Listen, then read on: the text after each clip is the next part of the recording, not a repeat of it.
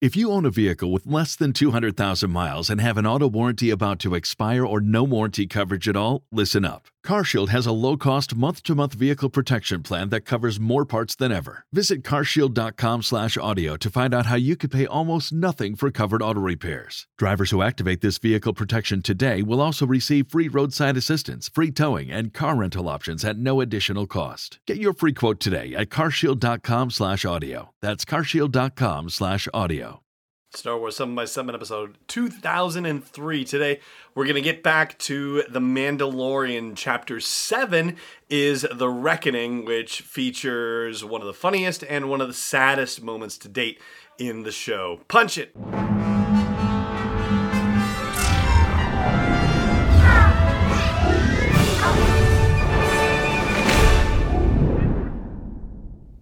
Hey, Rebel Rouser. I'm Alan Voivod, and this is Star Wars 7x7.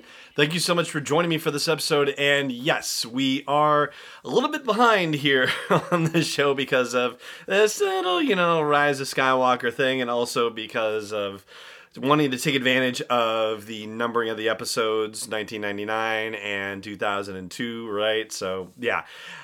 Such is life, but hey, because it's a daily show, we've got all sorts of opportunities to catch up on some of these things. And so today we're going to talk about The Mandalorian Chapter 7, and tomorrow we're going to talk about The Mandalorian Chapter 8, and we will close the circle on Season 1 of The Mandalorian, at least for the time being. But today, The Reckoning. And finally, we are back to the main storyline, which was particularly thrilling for me. I will say, it seems like it's a little bit odd and unnecessary to say at this point because we're a week and a half out from the drop of Chapter 7, but if you haven't seen it yet, then this is a full spoiler podcast for it, so save this for a later date if you need to. Otherwise, let's continue onward with it. What we've learned from the past three episodes of The Mandalorian is that he is not going to get any rest whatsoever. He is going to be on the run with this child until he is dead, or the child's dead, or the client is dead, or as we find out, maybe it's not just about the client after all, which was something that was already implied in episode 3 anyway. But Greef Karga sends out a transmission saying, hey, if you happen to get this, then I've got a deal for you to clear the books on all of this. So just come on home. And the Mandalorian, realizing that he can't run forever, decides that he's going to explore this avenue, but not without backup. So he heads back to Sorgan to get Kara Dune, and he heads back to, I can't even think of what that planet was, to get Kuiil, the Ugnaught, played by Nick Nolte. And it turns out that IG-11 is still alive and has been reprogrammed as a nurse droid, or a protocol droid, and now a nurse droid, because he's going to be asked to help out with Baby Yoda in the midst of all of this thing. Nurse droid and an IG unit? Yeah, that's going to be interesting, to say the least, right?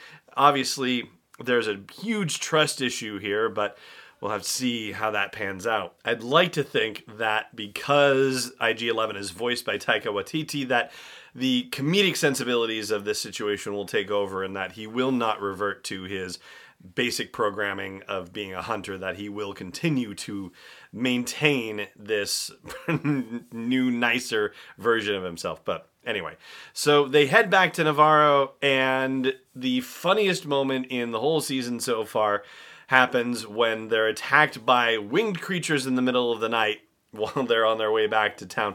That's not the funny part. The funny part is set up by Carl Weathers watching Quill feed Baby Yoda and saying, he's a carnivore, ha ha ha. And then after the winged creatures have attacked and Carl Weathers, Greef Karga, has been fatally wounded, Baby Yoda comes walking over, and Greef Karga is like, get that thing away from me. And then Baby Yoda touches him, and he says, he's trying to eat me, which was just, I just love everything about that moment. It was the absolute funniest, least self-aware thing. I mean, it was just so beautifully in the moment. I love it. I love it. Now, I will say I probably should have seen the double cross coming, but did not. It seemed perfectly legitimate for Greef Karga to be saying, hey, if you come home and we, you know, make this arrangement, I can make all the problems go away. Because I believe that Greef Karga has probably had a lot of difficulty since The Mandalorian left, and that Greef is probably trying to solve things for himself as well. But I didn't necessarily expect him to be asking the Mandalorian to come so that he could kill him and take the child and be done with it that way. I really thought he was meaning it literally. And it turns out that once the child healed him, well, yeah, he didn't feel so good about the double cross. So he double crossed his double crossers and then got back into town. And, of course, he was selling it a little short with the Imperial presence there. Werner Herzog was just as wonderful as ever. And the other thing that I wasn't expecting was for Moff Gideon to show up and waste everyone. Oh, man, that was definitely an unexpected thing, too. I mean, did you see that coming? Because, I don't know. I mean, maybe now that he's a warlord, it's a different situation, you know? But the fact that he also knows who Kara Dune is, Kara Cynthia Dune of Alderaan. Oh, so, you know, that carries a lot of weight. And that he knew the Mandalorian's real name, which now we know the Mandalorian's real name, Din Djarin. So the D is silent on the last name, Din Djarin. And we finally got to see the full scene of the Mandalorian's flashback, which pretty much ended as we expected with that battle droid about to kill baby Din and then getting killed itself. And it turns out that it's a Mandalorian who killed the battle droids, and a bunch of Mandalorians showed up, and that's how he was adopted into the Mandalorian culture, creed, sect, however you want to put it. And then, of course, there's the heartbreak of Kuiil getting killed at the end of this episode and Baby Yoda getting snatched up like a sack of flour. Yeah, that was a perfect cliffhanger for the end of the 7th chapter of The Mandalorian. And obviously, Chapter 8 has already come out, so we know how things turn out. We're not going to talk about that just yet. We're going to talk about that on tomorrow's episode. But there was two new bits of Star Wars lore that were introduced in Chapter 7 of The Mandalorian that I want to address specifically, and I'm going to do that with you after the break. Stay tuned. Hey, Rebel Rouser. I've made some changes to the asteroid belt level at patreon.com/sw7x7, and they are all with sponsors in mind. So if you want to get the word out about your business, your product, your service to a dedicated Star Wars audience, then please check out patreon.com/sw7x7 and look for the asteroid belt level for details. Again, that's patreon.com/sw7x7. Welcome back. So, all the way back to episode 1, there was a little bit of something that got people thinking possibly Baby Yoda was a clone. And the reason why is because Dr. Pershing was wearing a patch on one sleeve that had the letters IL, or what looks like the letters IL on it, stylized in a different way, but similar to a patch worn by the young clones in training that we see in Attack of the Clones. So it was posited that maybe he was a cloner and that maybe Baby Yoda was somehow a project of his, or maybe that they wanted to take this baby and clone the baby. Anyway, the cloning thing comes up again in Chapter 7, and the Mandalorian suggests a theory that Baby Yoda is a, quote, strand cast. Now, this is a new term in Star Wars canon, and it's actually given in title case in the closed captioning, so it's a thing, it's a specific thing.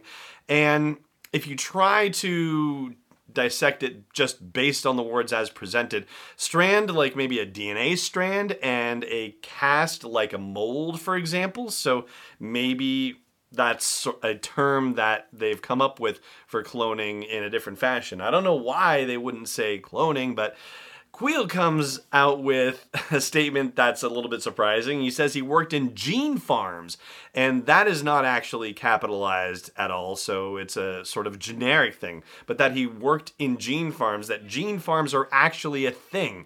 And Kuiil's conclusion is that he doesn't think Baby Yoda is a clone or a genetically modified organism of any kind because he looks too evolved and too ugly, which is a fine how do you do coming out of the mouth of an Ugnaught, but, you know, such is life. But maybe this strand casting business is a new kind of cloning technology, which suggests that maybe you and I should talk about cloning technology in a future episode and figure out just what's happened in cloning technology in the years since the prequel trilogy. But yeah, we'll leave that for another time. For now, I think that's going to do it for our conversation about The Reckoning, which is Chapter 7 of Season 1 of The Mandalorian. And as mentioned earlier, we'll talk about Chapter 8 tomorrow. But for now, that'll do it for today. Thank you so much for joining me for this episode, as always, and may the Force be with you wherever in the world you may be. This podcast is not endorsed or sponsored yet by Lucasfilm Limited, Disney, or 20th Century Fox. It is intended for entertainment and information purposes only. Star Wars, the Star Wars logo, all names and pictures of Star Wars characters, vehicles, and any other related Star Wars items are registered trademarks and/or copyrights of Lucasfilm Limited or their respective trademark and copyright holders. May the Force be with them. All original content is copyright 2019 by Star Wars 7x7. We hope you love it.